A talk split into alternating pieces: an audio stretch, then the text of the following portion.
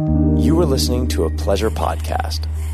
For more from our Sex Podcast Collective, visit pleasurepodcasts.com. Holly Randall Unfiltered is brought to you by hotmovies.com. Do you want a website where you can see it all? One place to stream your favorite movies, one place with hundreds of scenes with your favorite stars? Then you want to visit hotmovies.com. Hotmovies.com is your one-stop shop for all your adult movie needs. They even have a bunch of my movies, like graphic content, my most recent feature that I wrote and directed for Wicked Pictures. The best part is, by using my code HOLLY, you'll get 40 free minutes. No credit card required. So make sure that you visit hotmovies.com and use my code HOLLY for your free 40 minutes. Already a member of Hot Movies? You can still use my code to get an additional 20 minutes free. That's hotmovies.com, code HOLLY, H O L L Y. You won't regret it. Holly Randall Unfiltered is also brought to you by Adam and Eve. AdamandEve.com is like the biggest online superstore for all of your sex needs. They've got toys, they've got lingerie, they've got movies. It's pretty much a one-stop shop for everything sexy. Now you'll get 10 free gifts when you order one item.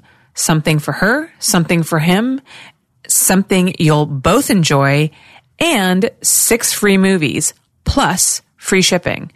All you have to do is enter code HOLLY at checkout. That's H-O-L-L-Y at adamandeve.com for your 10 free gifts. Hello, listeners. Today on the podcast, I have the lovely Kenzie Taylor. I was excited to have Kenzie on because not only is she a gorgeous and very popular porn star, but mostly because she is what one would call a fellow sober sister. It really just means that we are both sober. And if you have been listening to my podcast for any significant amount of time, you know that this is one of my favorite topics. Now, if you don't struggle with addiction or really any type of mental illness at all, well, first of all, good for you. But chances are you know somebody who struggles with it. Chances are you love somebody who struggles with it. I was a raging alcoholic from my early college days all the way through my 20s. I partied a lot in college, and who doesn't? So I didn't think there was anything really wrong with me.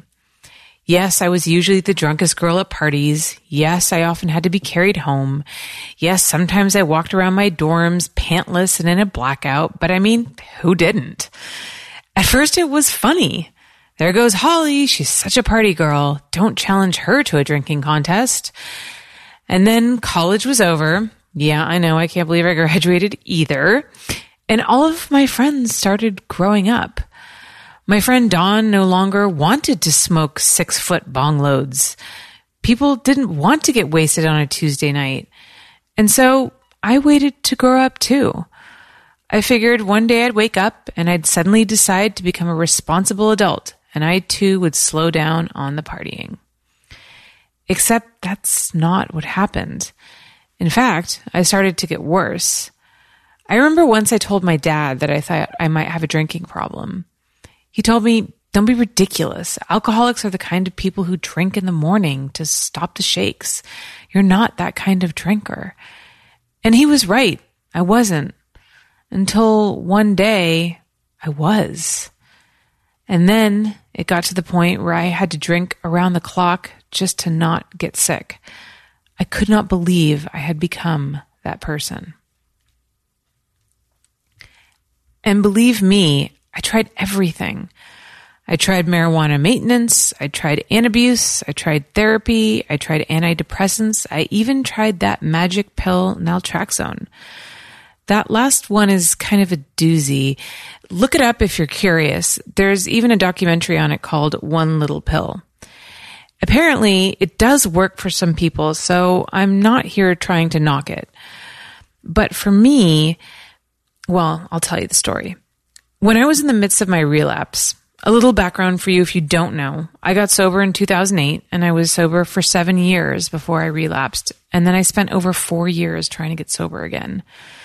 And I was desperate for anything because I just couldn't stop the cycle. This seemed to be like the magic pill.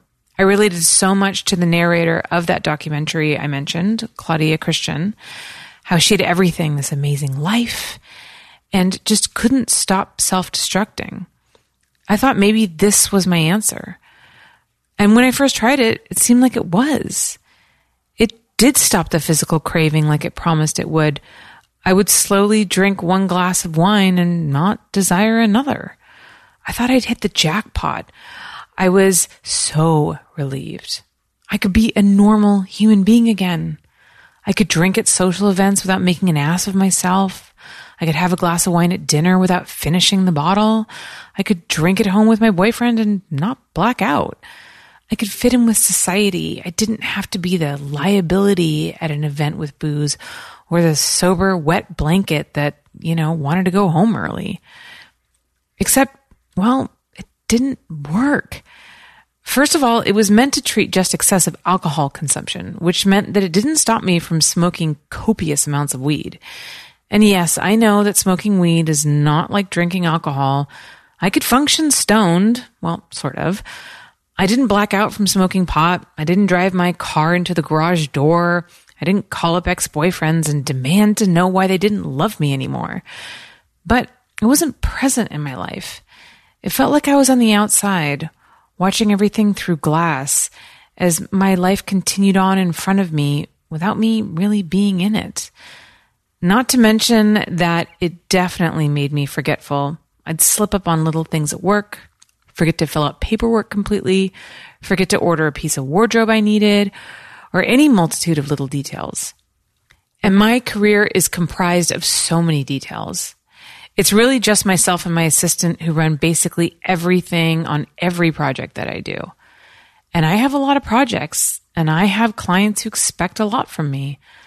I had spent years building up my reputation as a dependable, detail oriented worker, and I felt like this was slipping away from me, puff by puff. And then the unexplainable started happening. I would pick up a bottle of wine to share with my boyfriend for the night. And before I knew what I was doing, I started buying those little airplane bottles of vodka and hiding them in my purse and in various places around the house. In between measured, civilized glasses of wine, I started knocking back these little vodka shots. And I couldn't really tell you why. Like I said, the physical craving had been removed. I wasn't craving the vodka. It was almost like I was forcing myself to drink it. I hadn't defeated the monster after all. My anxiety skyrocketed, my panic attacks came back, and everything seemed too much. Even packing wardrobe for a shoot, something I've literally done, no joke, probably a thousand times in my 20 year career, became an insurmountable task. Scheduling shoots was too much. Driving to set was too much. Everything was just too much. My little experiment with naltrexone made me realize something that my alcoholism didn't have so much to do with alcohol or even my brain plus alcohol as it did with my brain itself. The excessive pot smoking, the hidden vodka bottles, it was all an indication of my desire to simply check out. I just didn't want to live in reality. And that, I think, is the root cause behind pretty much all addictions. And addiction rears its ugly head in all kinds of ways. For me, it was alcohol. For others, it might be drugs. It could be food. It could be sex or it could be porn. For me, it's all one and the same. It's an obsession to fill some void within us with something that brings us pleasure it doesn't really matter what your drug of choice is, we all suffer from the same malady. And this got me to thinking on the subject of porn addiction specifically, something that, you know, I know is a controversial subject these days. You see, I've seen a lot of people blame the adult industry for their affliction, and in my opinion, I don't think you're actually pinpointing the real issue. Like, I don't blame the alcohol industry for my alcoholism. I don't think vodka should be banned. There are plenty of people who can consume alcohol in a responsible way. There are plenty of people who can enjoy drinking and use it to unwind from their stressful lives. I'm just not one of those people. Alcohol does something to me, something very strange. It's like a Dr. Jekyll and Mr. Hyde scenario where when I take one drink, I literally cannot stop. It turns some switch in my brain on that creates an incredibly powerful craving that I am unable to resist. I'll lie, I'll cheat, I'll steal, I'll do anything to chase that high. And though I've never had an addiction to porn, if anything, I can't watch it anymore because I know everyone in all the scenes. Plus, I'm jaded as fuck. I can understand the mentality behind such an addiction. I can understand how those moments of escape, the pleasure it brings, how it can start to take over one's life. I can see how it can get in the way of our relationships with other people, especially intimate relationships. But I think it's misdirected thinking to blame porn itself for the problem, because chances are it goes so much deeper than that. We always want to blame outside influences for how we feel inside, but so much of what troubles us comes from within. Now, I'm not suggesting that people with a porn addiction should continue to watch porn freely. I'm not a therapist and I can't suggest how to deal with such an issue. And if that is your problem, I do, of course, encourage you to seek professional help. But on a social and even political level, what I do think is not helpful is trying to blame an entire industry for such an addiction. We're just here trying to create content that will bring people a little excitement, a little pleasure into their lives, a little escape. But just like I don't blame Smirnoff for my inability to consume vodka in a responsible way, don't blame browsers for your inability to consume porn in a responsible way. Anyhow, these are my thoughts on addiction as a whole, and I'm so happy to have Kenzie here to expand on this. I truly appreciate people like her who aren't afraid to open up about their own struggles so that others who might be experiencing the same thing can relate. Because maybe that void I spoke of earlier, the one that so many of us try to fill with alcohol, drugs, food, or porn, maybe some of that is because of a lack of human connection. That's what we're missing. These addictions isolate us, but talking about them bonds us. If you are struggling with addiction in any form, I hope that something I've said or something that Kenzie says in this interview helps you realize, if anything, you are not alone. So let's welcome to the show Kenzie Taylor.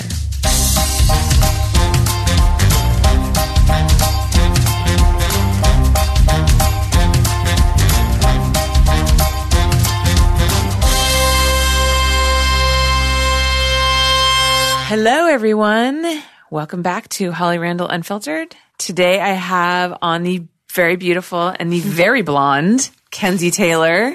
Hello. Hi, how are you? I'm good. Thank you for having me. You're so welcome. Thank you for coming. Um, how's your head? It's pretty sore. I sat with bleach on it yesterday for a long time, and yeah, it took about six and a half hours. Yeah. That, so I'm just like, ah. your hair is super blonde right now. So for those of you who are not watching this um, at the moment, you're just listening. Kenzie uh, had to dye her hair because she is starring in the new Captain Marvel mm-hmm. parody. So that's super exciting. Yeah, I'm really excited. So it's an Axel Braun feature. So mm-hmm. you know that the days will be very long, mm-hmm. but it will come out to look amazing. Yeah. So is this your first time working for Axel? Um, well, I've worked for him for a few like Gonzo scenes, or well, Some of his all, sex, scenes. Yeah, m- movies for Wicked. Yeah. Yeah, but um, I've never done you know a feature parody for him. So when I did the audition, I was extremely nervous, and I had to do probably fifty different takes of it. Really? yeah, to make sure I'm a perfectionist, so I wanted to make sure everything was completely perfect. So this was a video audition that you sent in, right? Okay. Yeah, he he sent uh well, if you asked if you wanted to audition, he would send like basically a paragraph of what he wanted you to say. Mm-hmm. So yeah, I did that and basically did it in a bunch of different ways, and then um, edited it and put it all together, so it kind of looked like a little mini five minute movie. it was pretty cool. And then did he have you come in for like a live reading after that, or did he book you just based on the video audition? Um, no, he booked me based on the video audition. Um, it was me and uh, I can't even remember the number. It was like a hundred and something other girls. So Wow. when I got the news, I I have a video on my phone that Seth made. It's so embarrassing, but I was like crying. Oh my I'm like, is this serious?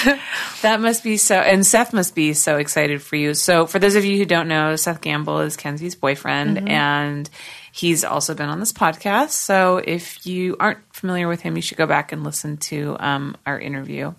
Um, warning: we do talk about sobriety for like eighty percent of the podcast, but um, he's an amazing actor, and he's done a ton of Axel Braun films and won a ton of awards for them. So he must have been so excited for you. Yeah, he, he was really, really excited. He said that when he saw my reaction of that, that it was better than um, any role he's ever got because he just loved to see that reaction from me. So Yeah. that was pretty special. That's really great. And I know um, you and Seth have been through a lot together.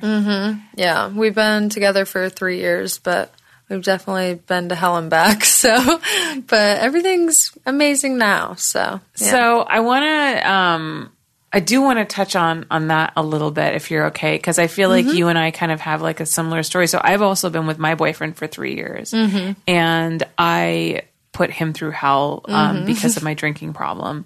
And I know that you and Seth went went through the same thing because he was sober and you were not.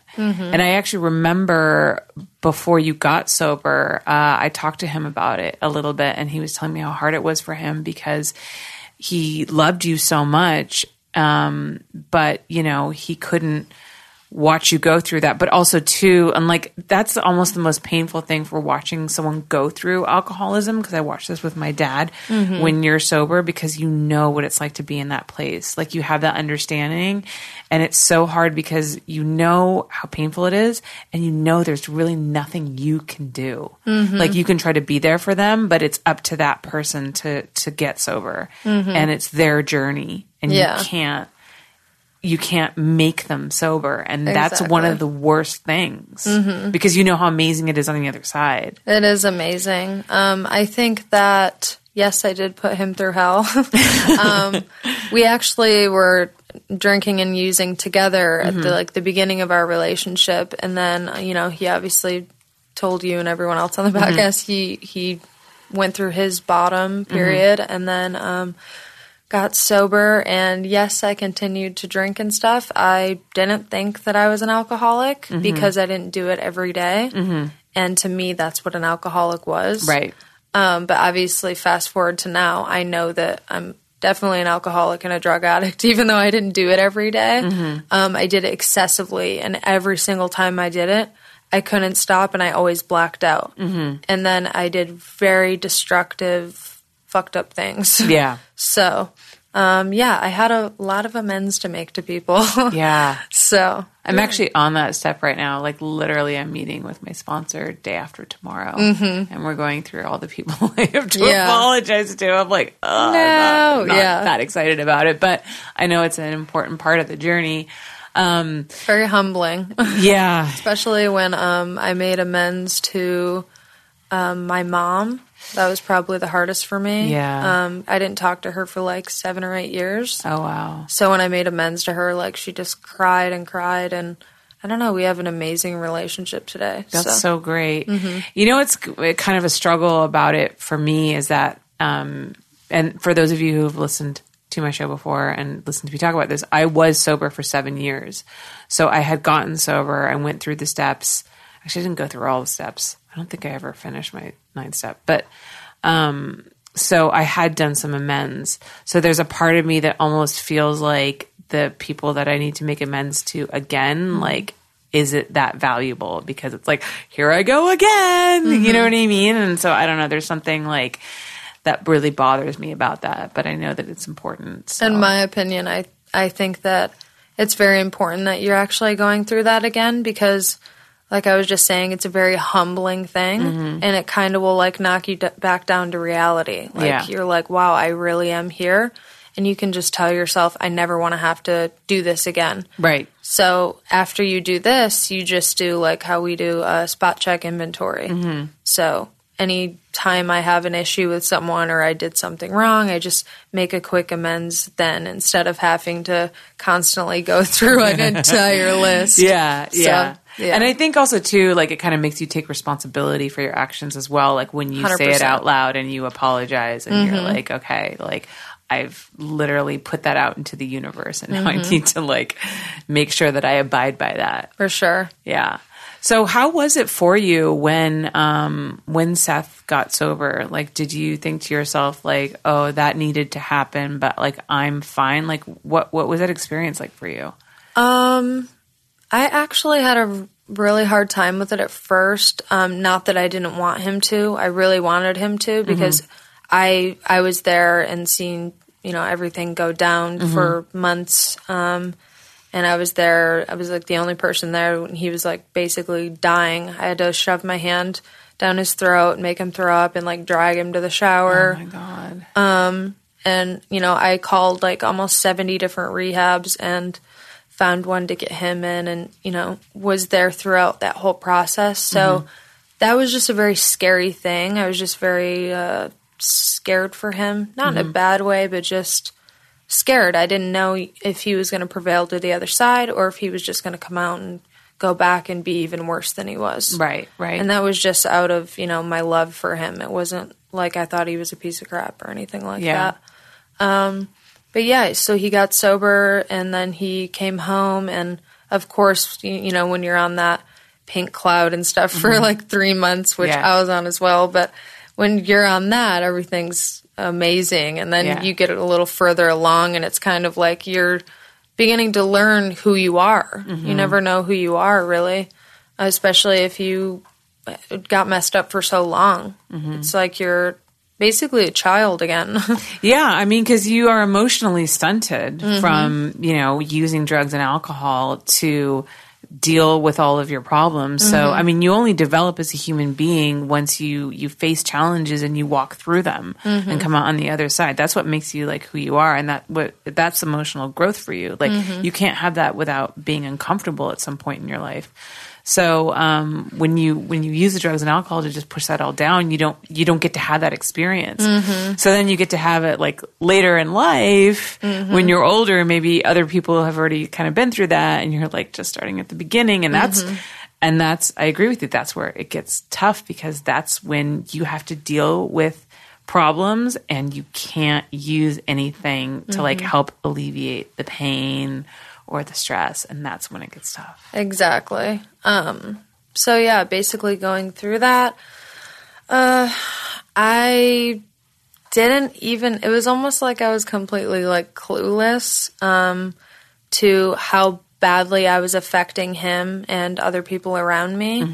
Um, because, like I said, I'm the type of person when I would get really messed up, I would black out every time. And then I would wake up in the morning and him or other people would be like, Do you know what you did? I'm like, No. Isn't that the worst Yeah. line ever? And I because I was a blackout drinker too. Yeah. That that next morning, do you know what you did last night? Yeah, I'm like, oh, Damn it. Like it, every Don't time I me. hear that, it still makes my skin crawl. Yeah. You know. So that was just really horrible. Um, and I, I mean, I did that for months and it got to the point where I remember I was in the bathroom one day and I was like really hungover and I was, I think I was like brushing my hair or something and Seth came in and he was like, don't you think you have a problem? He's like, obviously I can't tell you you're an alcoholic, but don't you think you have a little bit of a problem? And he was like listing off some things that I had done previously within the hmm. last couple of months. And I really thought about it and I was like, wow, you know, I really do think I have some sort of issue, but I'm definitely not an alcoholic. Yeah. And then, you know, fast forward to probably about three months after that, um, I had done something really horrible. And I definitely had that moment of I either need to get help or I was going to kill myself. Mm-hmm. And I had called a bunch of different places. And I uh, ended up getting into a place as well, and I went away for a while. And then I got out, and I've been very serious about my program ever since. I've done the steps twice. My sponsor is amazing. I talk to her almost every day. and yeah, and I I sponsor people and speak at meetings and stuff like that. And my life today is very full. Of course, you know, I'm a human being. I'm not perfect and I fuck up a lot, but Yeah.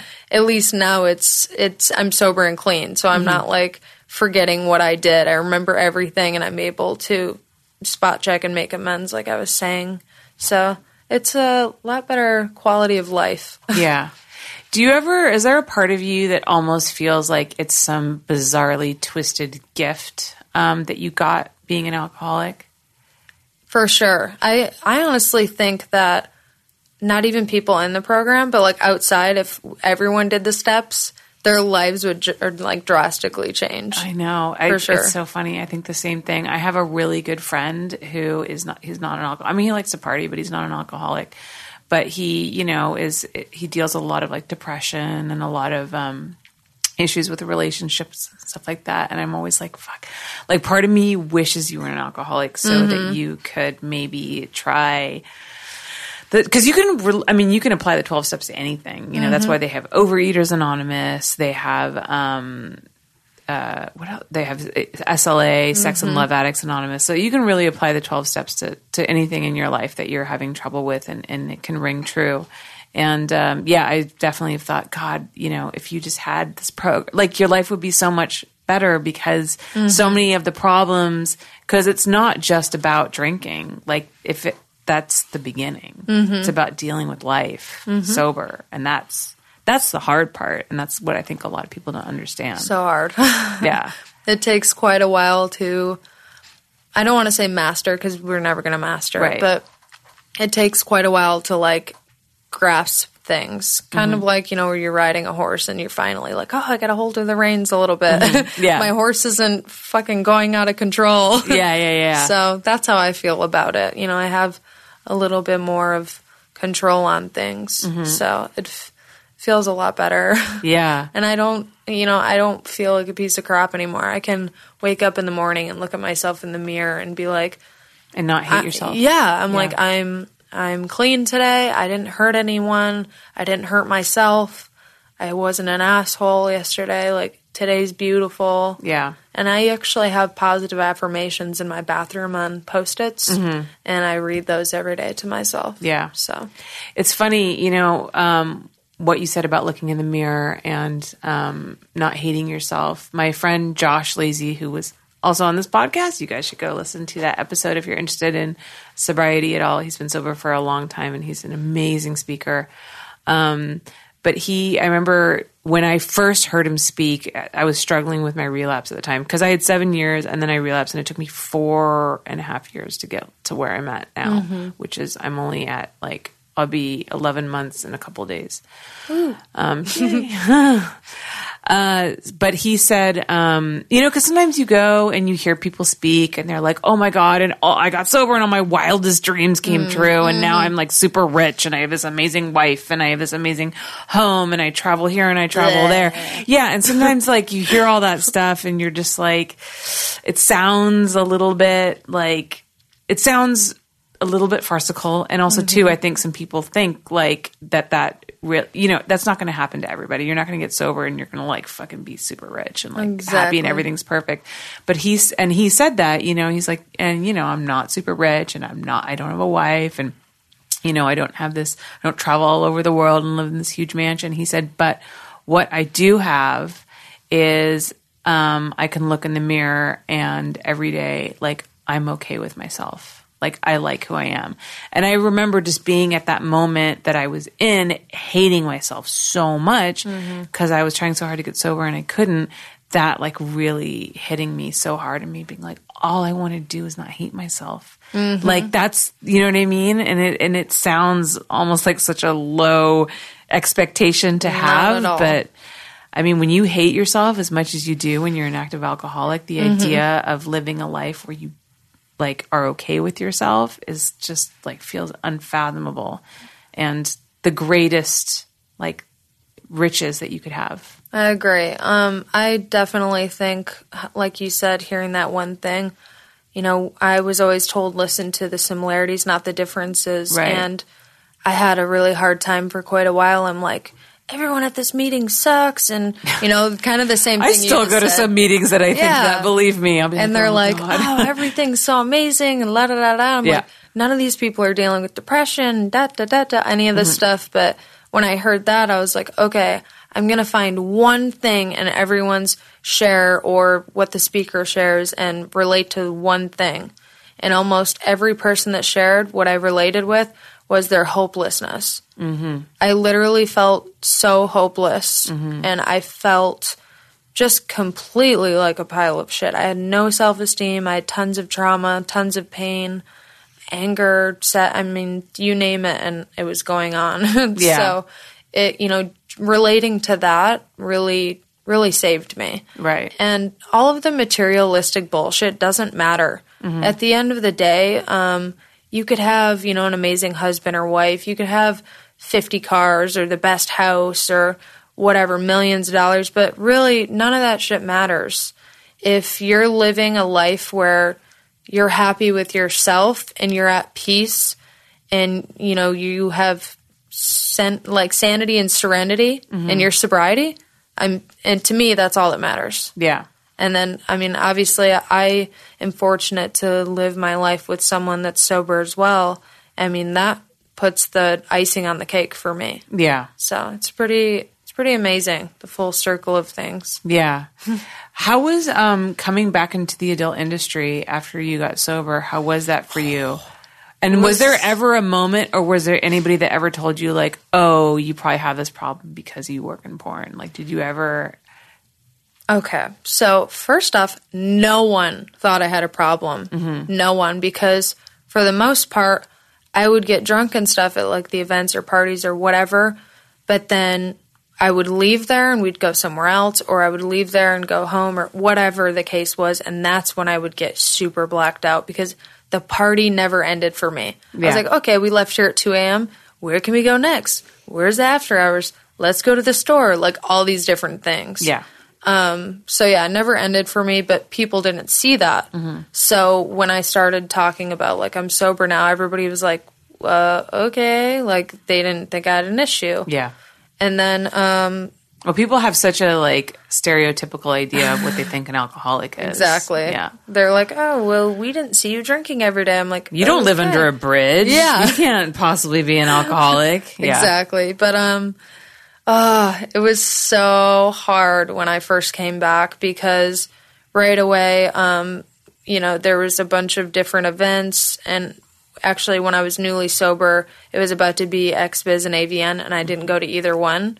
Um and obviously I went to AVN this year and that it was it was really hard and not even I wouldn't even say like the partying wise, but just to take the edge off the anxiety a little bit because Mm-hmm. I get a little bit of anxiety when I'm at AVN. Um, I'm a people pleaser, so Yeah. I want to make sure that all of my fans and everyone they're getting an equal amount of time, Mm-hmm. and I just want to like make sure everyone's happy and Mm-hmm. da da da da da. So it was it's really hard for me, but now that I got through AVN, I feel like I literally can do anything. Yeah. So Yeah, that's a real test. yeah, definitely. I used to get so hammered at AVN. I was at the too. AVN Awards one year, and I was I've been drinking for like you know twenty four seven because when back in the day, like when you used to go when AVN was really really big, we were having it at the Venetian, and, oh my god, which was the most amazing hotel to have it in. Now it's in the Hard Rock, and I hate that place.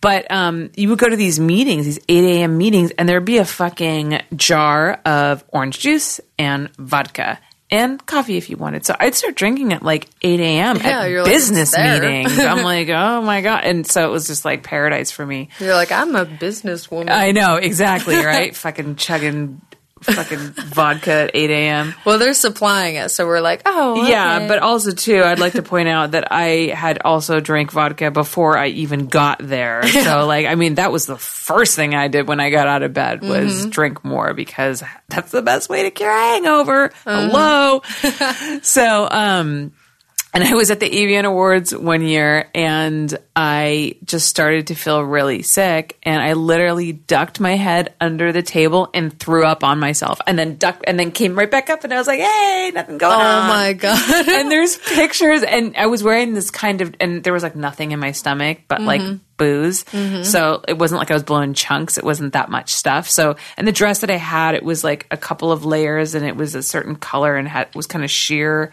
So anyways, you couldn't really see the stain. It wasn't super obvious. Um, but there's a picture of me on the red carpet from that event. And I think it's, it was before I threw up because I threw up when I was sitting at the event. And I look so wasted. and I, I'm wearing this green dress and my hair is up and you guys can fucking Google it. You'll find this photo, trust me. And I, my face is so bloated and my eyes are, I mm-hmm. mean, I just look so fucked up. And every time I see that picture come up, I'm like, ugh. it's just like, it just reminds me of what it was like back then. And I was just, You know what's crazy is you talk about the bloating. So even now, like everyone's like, "Wow, you look so great. Did you lose weight?" It's like, no, I just don't get fucked up now. But Yeah. it totally like you can finally see like my actual face Yes. and bone structure and all that stuff. And I mean, my skin is great now. Like I used to break out really bad all the Mm-hmm. time. So. And like you said, not eating. Like I never would eat, so that's part of the reason why I would black out. Yeah. I was like, yeah, I'm not, I don't have time for food. yeah, I didn't eat because um, I didn't want anything to absorb the alcohol in my stomach. I mean, that's how that was. Or I was nauseous from already drinking so much. And Yes, I'm like, ugh. yeah, that's true. But you try to drink through the nausea to to the other side. Exactly. Yeah, yeah, yeah, yeah. um, yeah, it's funny when I first got sober. Um, you know, the first time after like so many years of drinking, I was such a heavy drinker for so long. I remember like looking in the mirror and being like, "What are these things coming out of my face? Oh my god, those are cheekbones!" Like, because I look like if you look at pictures of me, and if you remind me, I'll show you after the podcast. Like before I got sober, the first time, like when I was really, really bad, I look like I, I ate myself. Like my face is so huge. Mm-hmm. I look like I don't. It doesn't look like me. It's crazy. And I remember, and it's so funny. I look at pictures of myself like in my twenties, and I just thought I and I thought I was so hot, and I was always like, you know, like banging all these dudes, and I was like, oh, I'm so I got it all. And I look at these pictures of myself now, and I was like, I was such a disgusting, bloated mess. Why? Who fucked me? Yeah, Why right. did they? They must have also been really wasted. Right? Like, like, how "Ah." did I get laid? I was disgusting. it's so crazy. You know what you could do is print off that picture and just like hang it up and be like, I do not want to be that. I know, right? Okay? oh my god. Ugh. Um. Anyways, well, I'm I'm really glad that you're sober now. Thank you. I'm glad you are, um, too. Thanks. Yeah, Yeah. me too. um. And and I appreciate you being open and honest about that because I know it's something that a lot of people struggle with, and it's something that's Mm-hmm. Really hard to talk about, and a lot of people don't want to admit to it. So Definitely. I'm a huge advocate for sobriety, mental health, all that stuff because I've battled with all of that stuff. And Mm-hmm. if anyone ever asks or wants help or anything, like I'm more than willing to talk to someone. Obviously, I'm not a doctor and Yeah. I'm not going to tell them ever what they should do, but Yeah. I will just share from my own experience. Yeah. But I believe that um, addiction and mental health is very overlooked, Mm-hmm. especially in our industry. Yeah, absolutely. Because it's easy to just write somebody off as being like, "Oh, you're crazy," or, "Oh, you're a fucking druggie," and I find myself doing it too sometimes. If I get frustrated with someone, I'm just like, "Oh, you know." Like if, if, if a model comes to set and she's like fucked up or whatever, you know, the first thing in my head is like, get the fuck off my set. Like, I don't want to hire you again. Not like, what can I do to help you? Like, how can I relate to what you're going through and like, you know, hold up my hand. But um, it's just uh, it's a struggle because you know some people just don't want to get sober. And look, some people like go through a phase and then like and then they don't do that anymore.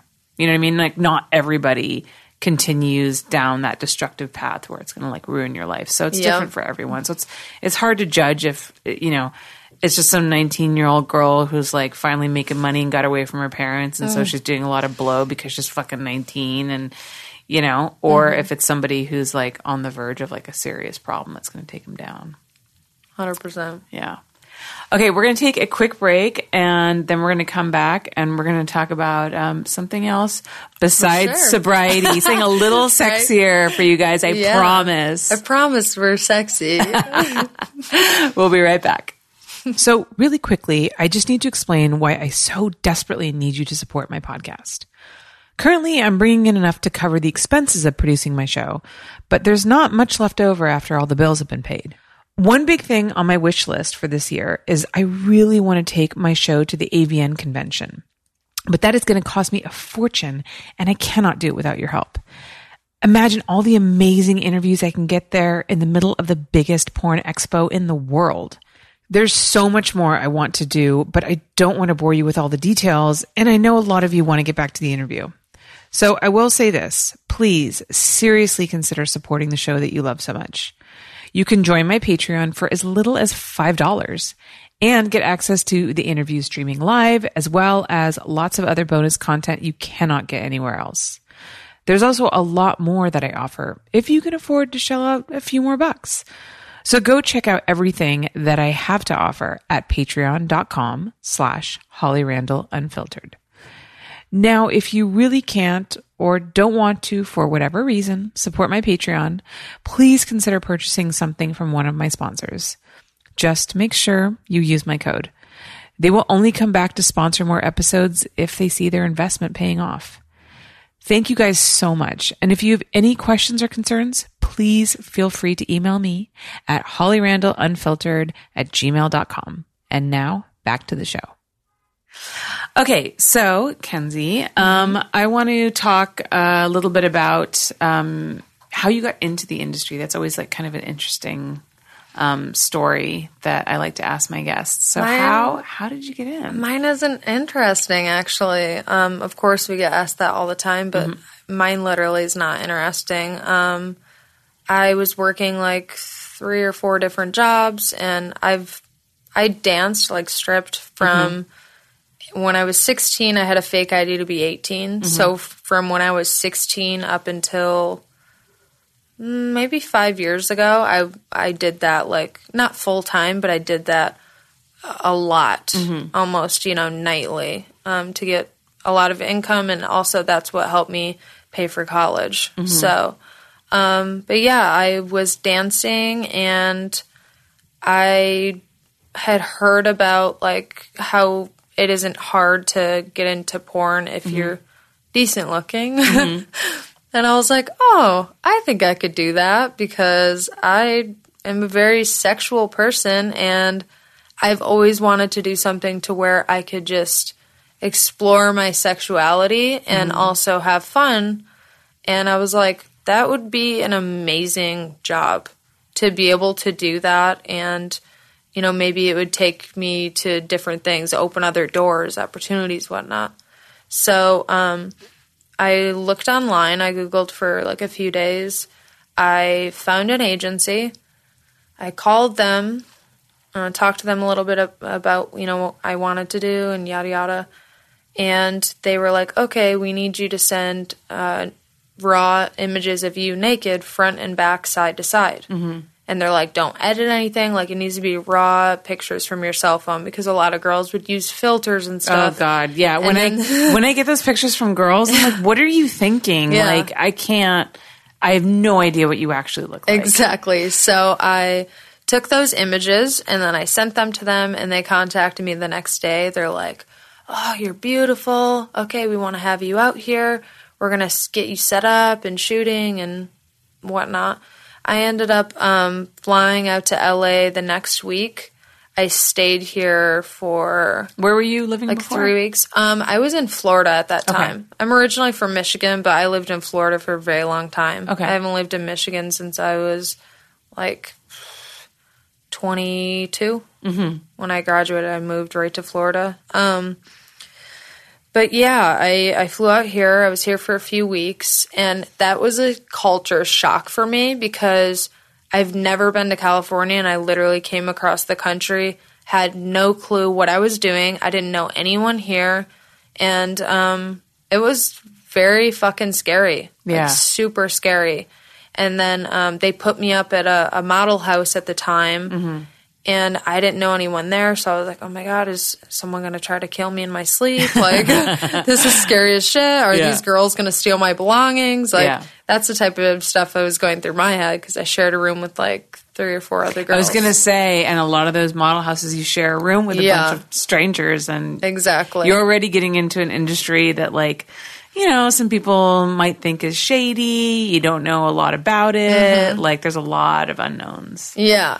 Uh, so I was really nervous about that. Um, so I had a photo shoot and I signed a contract or whatever to be with that agency, and which that agency is no longer even an agency. But so I would I signed with them, and I in my entire couple of weeks there, I only had one shoot, and that shoot was for Zero Tolerance for Mike Quasar was the director. Oh my God. And then the talent was Mark Wood. If it wasn't for that, I don't think I would have stayed because everyone was so cruel to me here. Like, Really? No one was nice to me. I mean, the only person that was nice to me was um, Kira Noir. Um, her and I ended up being roommates. She's awesome. I love Kira so much, and her and I always talk about that. But if it wasn't for her, um, and then also Mike Quasar Mark Wood being so amazing, um, I definitely don't think I would have stayed because I just had a really bad experience with everyone being mean, and I kind of had to teach myself everything on my own. now, when you say everyone, do you mean the other girls in the model house, or also like, did you go on go sees? I went on go sees, and um, I mean, people are not n- not very nice. They Yeah. don't sugarcoat things. Yeah. They're like, "Yeah, we'll think about it." I'm like, "Okay," and it's just very degrading at first. I was you have no say- idea. Yeah, and you're and like, they're like, "Take your clothes off," and I'm like, "Right here?" Like, okay. and you feel very vulnerable. yeah, and there's Yeah. like five or six of them in the room, and they're all staring at you, and I feel like a piece of meat. yeah, Yeah. I literally felt like they were all birds and they were gonna come in. but yeah, so um, I don't know. I, I had that shoot, and um, to this day, I mean, I absolutely love Mike Quasar. He is one of my favorite people. I love him so much. But um, he was so helpful. Like he walked me through everything. He told me the positions that we would do, and eh, he said, if you need anything or if you need to stop, just tell me. And then, of course, Mark Wood, who's a veteran, like he was amazing too, and very gentle with me, and said the same thing. And um, yeah, they pretty much, you know, showed me the ropes of things because I had no idea. The positions in porn are different than in Totally. our real life. it's so important to like for your first scene to be with the right people because it Mm-hmm. can just change. I mean, I can't. I just think of all the girls who have probably come in and just had a bad scene with a bad director, a Mm-hmm. bad talent, and just got a completely misinformed idea of what the entire industry was like, Mm-hmm. and like walked away from what could have been an amazing career just for that one that one scene. exactly. And then, you know, kind of ending up with that bad mouthing the industry because they had a bad because they had that experience, one bad is sad. experience. And look, like there, the porn industry is not full of all wonderful people. There's plenty of shady characters, and Mm-hmm. I think everybody has a bad experience at one point or another. Mm-hmm. Have you ever had a bad experience? hmm. Besides just working with somebody that maybe you didn't really like very much. Doo-doo-doo.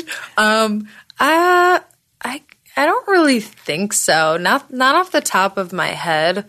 I mean, other than obviously people not being like very nice at all, like my first year and a half. Um, other than that, like I can't really think of like a bad experience off the top of my head. Mm-hmm.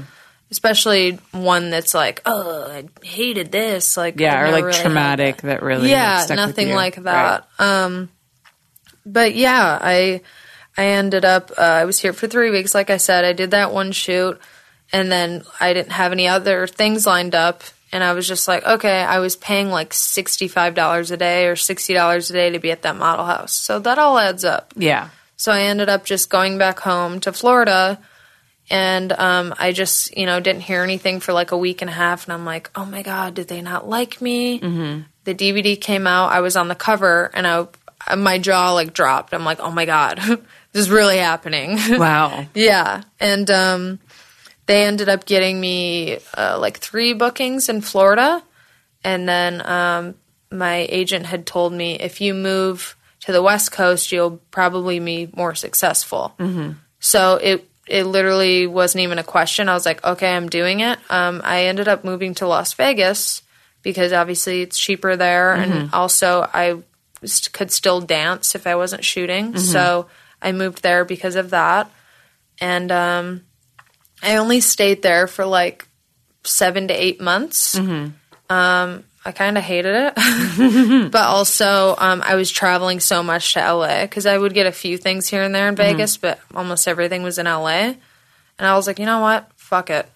I moved to LA with someone who I met at that model house, and I had only met her a couple of times.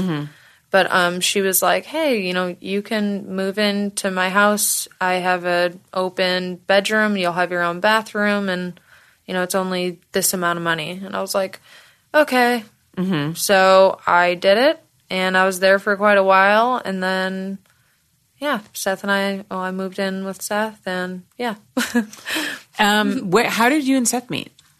Um, everyone always asks that because they're like, "Did you guys fuck on set and you just fell in love?" um, I actually introduced myself to Seth at AVN, um, like my second year, I think, and um, he was just like, "Oh, hey," or whatever. like what went on with his way. I was like, "Oh, damn!" Like that guy is so hot, and I really wanted to talk to him, but. Dick. Yeah, I was like, oh man, Seth Gamble, you're such a dick. but um yeah and then uh later on um i think yeah oh i was like sending like putting like emojis and stuff like that on his photos like commenting like the little thing with like the hard eyes and stuff like that like so retarded but i dm'd him and i was like hey um do you ever shoot content? Do you want to shoot some content? I just wanted a way to like kind of get him to talk to me. sneaky I know. little bastard. Yeah. so he messaged me back. He's like, "Oh yeah, for sure." Um, and we, I don't know. It somehow it leaded into um, us talking about hanging out, and then he had asked me out. I said yes. Um, I, So we- wait, was this before you shot content?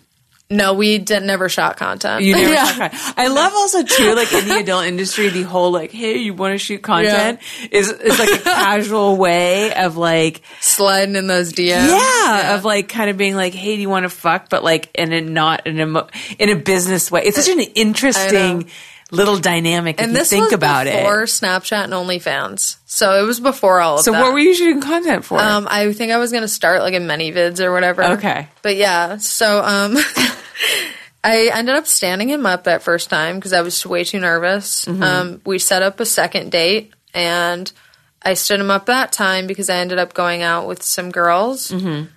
And then um, the third time, um, he was like, "Yo, like." This is the last time I'm gonna like set up something with you. Like, you know, if you don't want to meet me, like, just tell me. But this is ridiculous. Like, if you don't come, I probably am never going to talk to you again. And I was like, oh, wow, he's serious. So it was actually at Joey's in Woodland Hills. We always joke around and say that's like our spot. But uh, so I met him there and we sat there. I like, we ate, we obviously had a few drinks and we talked for like four or five hours. I mean, and Wow. I I don't believe in love at first sight, but I definitely believe in like when you meet someone and you have that instant connection. yeah. Um I don't know. I somehow I just like knew like with Seth. Even still today, I tell him like all the time. I feel like a little weirdo, but I I get that like nervous feeling in my stomach, like those butterflies or whatever people say. Yeah. I always get that. Like when I'm about to see him or when I talk to him, if I'm out of town, I talk to him on the phone or FaceTime. Really? Yeah, like Wow. I've had that ever since our first date and like I hope it never goes away. Yeah. but it's like a really special. I've never had that about anyone in my entire life. That's So, amazing. yeah. I love that. I don't Mm-hmm. get that. Like, it's interesting because I, you know, also very much like th- my boyfriend is like, it's really like the first time I've been like head over heels in love with somebody Mm-hmm. for like a significant amount of time. Like, three years is a long time for me. Um, and I don't, I don't get those butterflies, but for me, it's like just this always this feeling of comfort and like rush of affection all the time, which I, I never felt with anybody else. Like after I'd always get like kind of tired of them after a while or after a year, I'd have to like try to convince myself, I'd like try to make myself love them. It was like I had to talk myself into it. Yeah. And I would like look at them and be like, okay, like and like think of all these qualities that they have that's really great. Okay, and be like, love this person, love them, love them, and I like couldn't make myself do it. And I thought there was something wrong with me, and with him, I just like it, it just comes naturally, which has never happened for me before. It's very natural. But I love that butterflies thing. That's really Yeah, sweet. yeah. I f- always feel like I've never really told anyone that except him. So everyone enjoy listening to me pouring my heart out. But yeah, um, I just feel like uh, I don't know. Like it, I just feel like I have never loved someone so much in my life. And especially with everything we've been through, like Right. it's Yeah, just you have a crazy. real connection there. Yeah, it's just crazy to me. And I mean, he loves me obviously very much too. And I've just never, in my entire life, even childhood, everything, I've never had unconditional love. Mm-hmm. And it's such a beautiful, special feeling. Mm-hmm. So, yeah. Do you, so? Do you think that it's easier to date somebody in the adult industry than date somebody outside of the adult industry, or do you guys sometimes have issues there as well? Um, I feel like obviously it's easier because we both understand how it is. Like before I met him, you know, obviously I went on like some dates with people and whatever, but um they kind of were like e- two different ways. They were either like, "Oh, wow, that's awesome. Do you do this and this and this?" Or it was the other way like, "Oh, that's cool. That's kind of gross." Yeah. Uh, Either So- way, they like saw it like that's all they saw about you. Exactly. Yeah. And it, it was just like after that, like it was just porn, porn, porn. Like they didn't, they didn't see me for me, which really sucked. Um, but I think obviously dating someone in the industry is really great. Um, with us, it just works because we have respect for one another. You know, we have some boundaries. Um, I'm bisexual, so I mean, we whatever we can be with girls and stuff like that. So obviously, like he likes. so you guys that. have threesomes sometimes. Yeah. So, um, and then, uh, I don't know, we just have respect and communication, trust. And to me, those three things are key, Yeah. especially in a relationship if you're in porn. Yeah. So, yeah, that's that's well i can you know i i adore your boyfriend and i can tell you like you know when we're on set with um because i can i i see you know some guys who are in relationships and i can i can always tell if somebody's like really there Faithful just or not. yeah pretty Yeah. much like just there for the job or if they have like alternate other agendas or stuff Yeah. like that and and seth's always been like very much about you and Mm-hmm. he always brings you up and Aw. that kind of stuff so awesome. yeah. So, um, you, as we mentioned before, um, you are going to be starring in the new Axel Braun movie, Captain Marvel. You start shooting next week, I think you said? June 5th. June Yeah. 5th. How many days of shooting do you have? Um, hmm, I think altogether it's like five or six. I don't. Okay. I can't remember off the top of my head, but I literally it's my showcase. I'm in every sex scene and basically Oh, wow. all, all the dialogue. I'm in on every page. So Mm-hmm. the script is amazing, though. Um, I can't really give out you know detail, but I will tell people it's it's there's a lot of comedy and then there's a little bit of drama as well. So it's like a mix of those and I think everyone is going to really love it.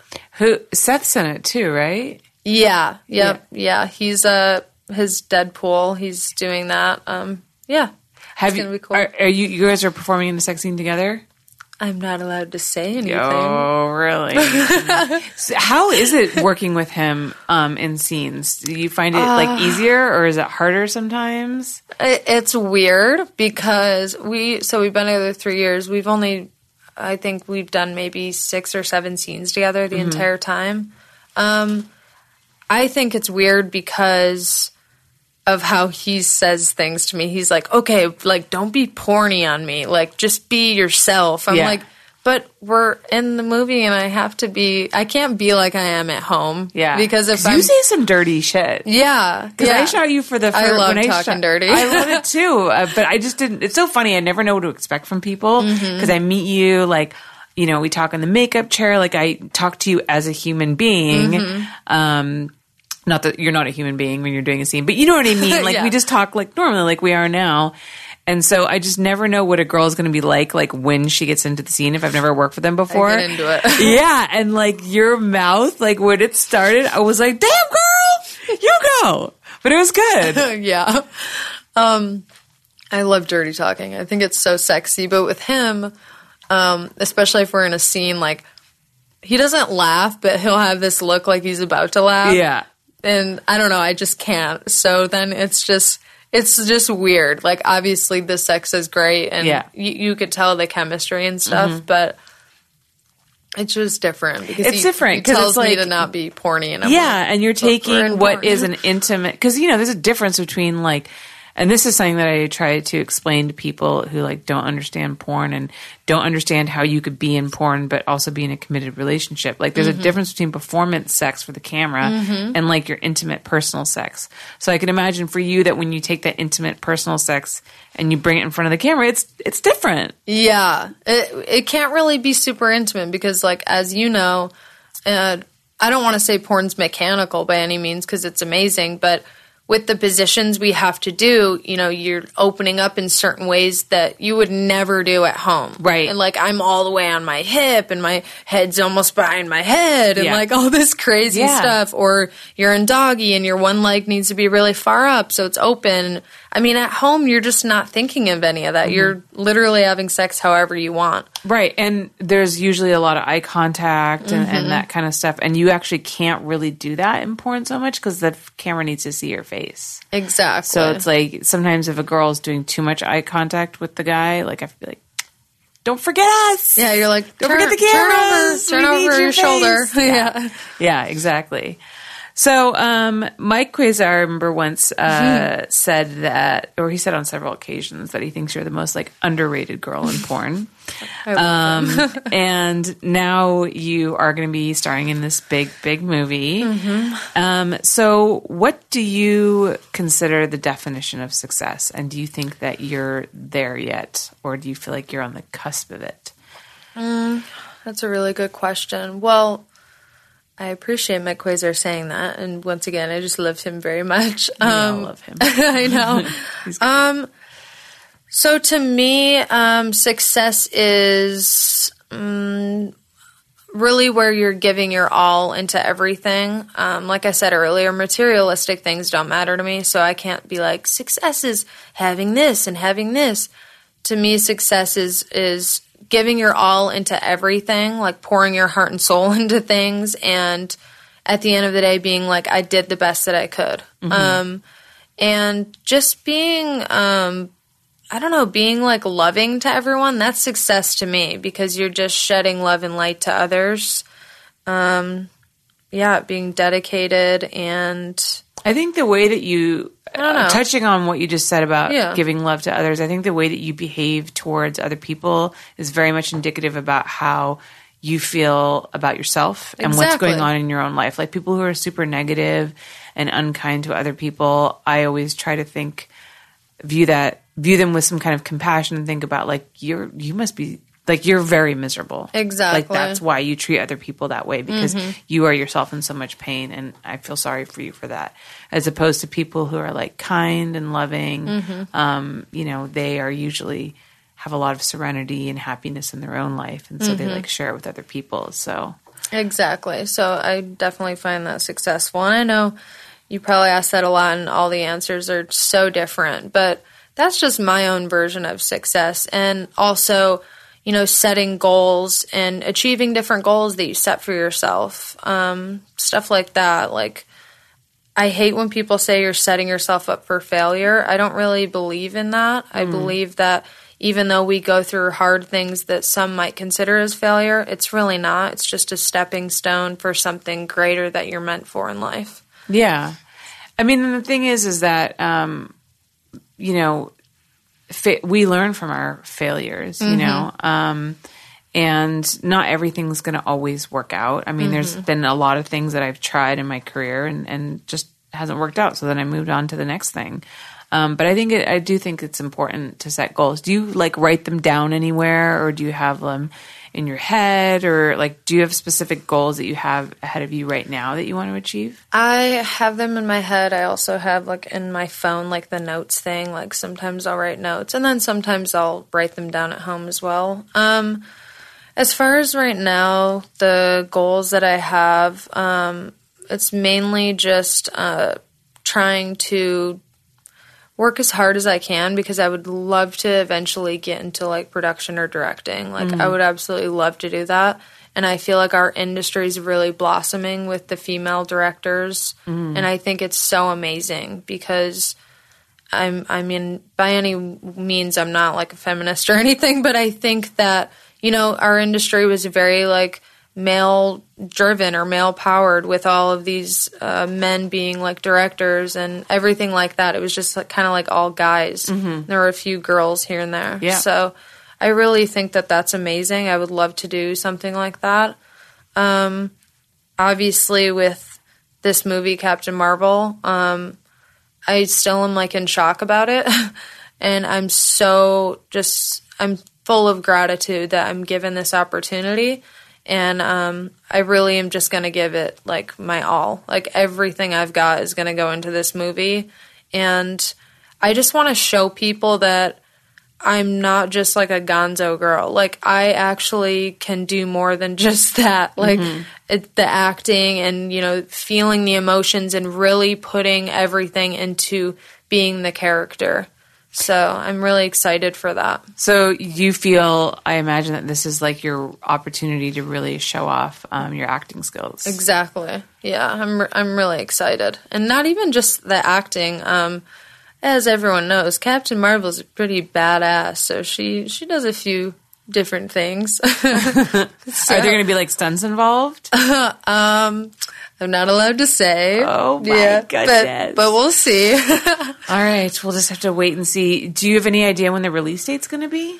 um, hmm, I wasn't told that. I'm guessing that since we're filming this month, it'll take like a couple of months, so maybe like He's probably trying to get it in before the Yeah, AVN maybe, like, nomination cutoff. August, September, something. yeah, like I was going to say, I think like the AVN nomination cutoff's like October or something like that. Yeah, I'm sure October. Uh, it'll be done before then. Yeah, yeah. You don't want to have to wait till next year exactly. to win all your awards for it. I hope that'd be amazing. But as far as what you asked me earlier, like, do I consider myself successful?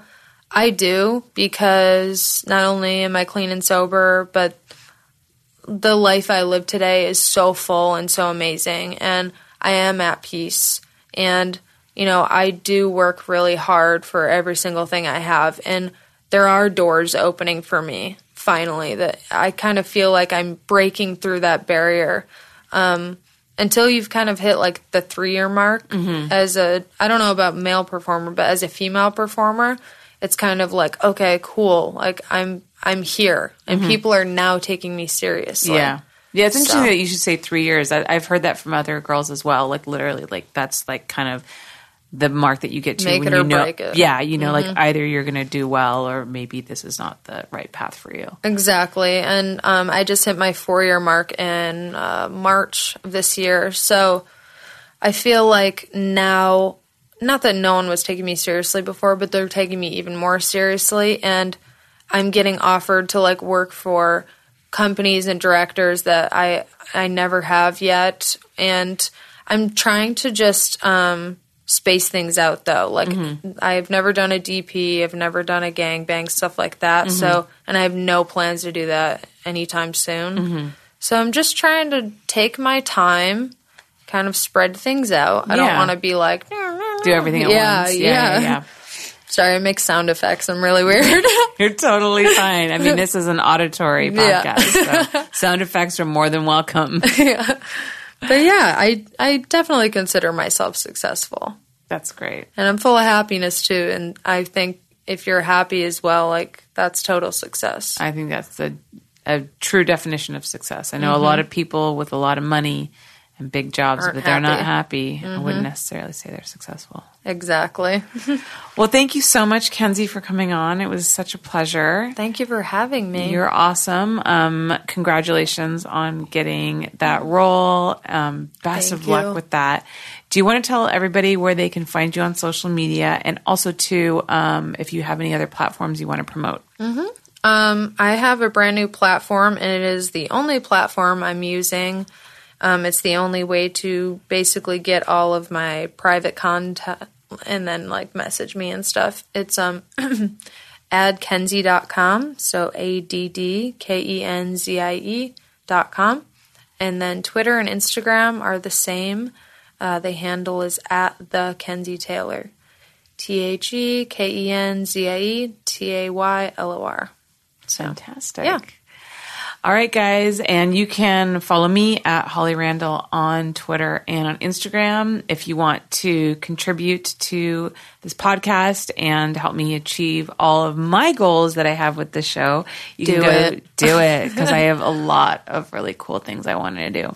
One of them mainly is actually going to the AVN show and um, broadcasting live from there. That'd be awesome. Yeah. have like your own booth there. Uh, yeah, and have like girls come and do lots of like interviews um, from the biggest porn show in the world. Um, but that is going to cost me a fortune because you know how fucking expensive Vegas is. Just put it in the atmosphere. I totally believe in whatever you put out Yes. is what you'll receive. Yeah, so. I'm putting it out there. Join my Patreon so I can afford to go to Vegas and do this show. Uh, Patreon.com slash Holly Randall Unfiltered. Also, don't forget I have a Facebook group that you can join. That's Facebook.com slash groups slash Holly Randall Unfiltered. If you have any questions, comments, um, you want to send me dick pics, please, please, please don't do that. Just kidding. But you can email me, hollyrandallunfiltered at gmail.com. Thank you guys so much. We will see you next week. Thank you. Thank you guys so much for listening to the show. If you like my podcast, please make sure to give me a five star rating and review on iTunes. It helps me a lot. If you're not listening to me on the iTunes platform, then you can support me in so many other ways.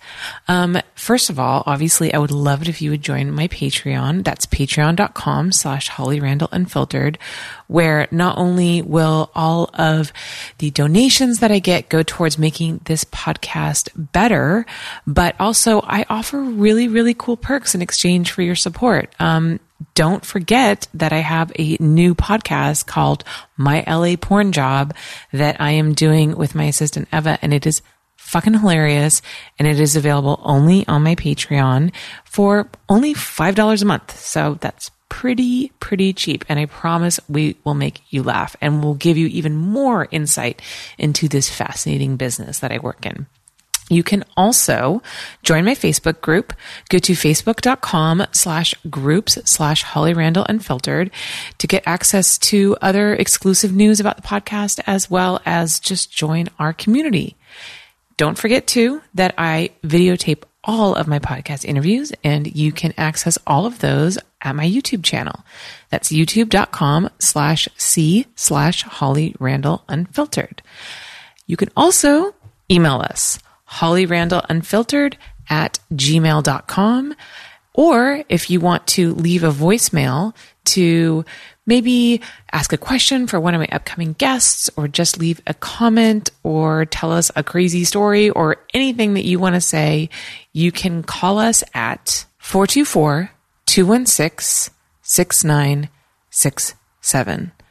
So please send us an email, leave us a Facebook message, leave us a Patreon message, um, leave us a voicemail, and we will maybe get back to you on the show, um, especially the new podcast that I'm doing with Eva, my LA porn job will definitely be uh, responding to some of your messages.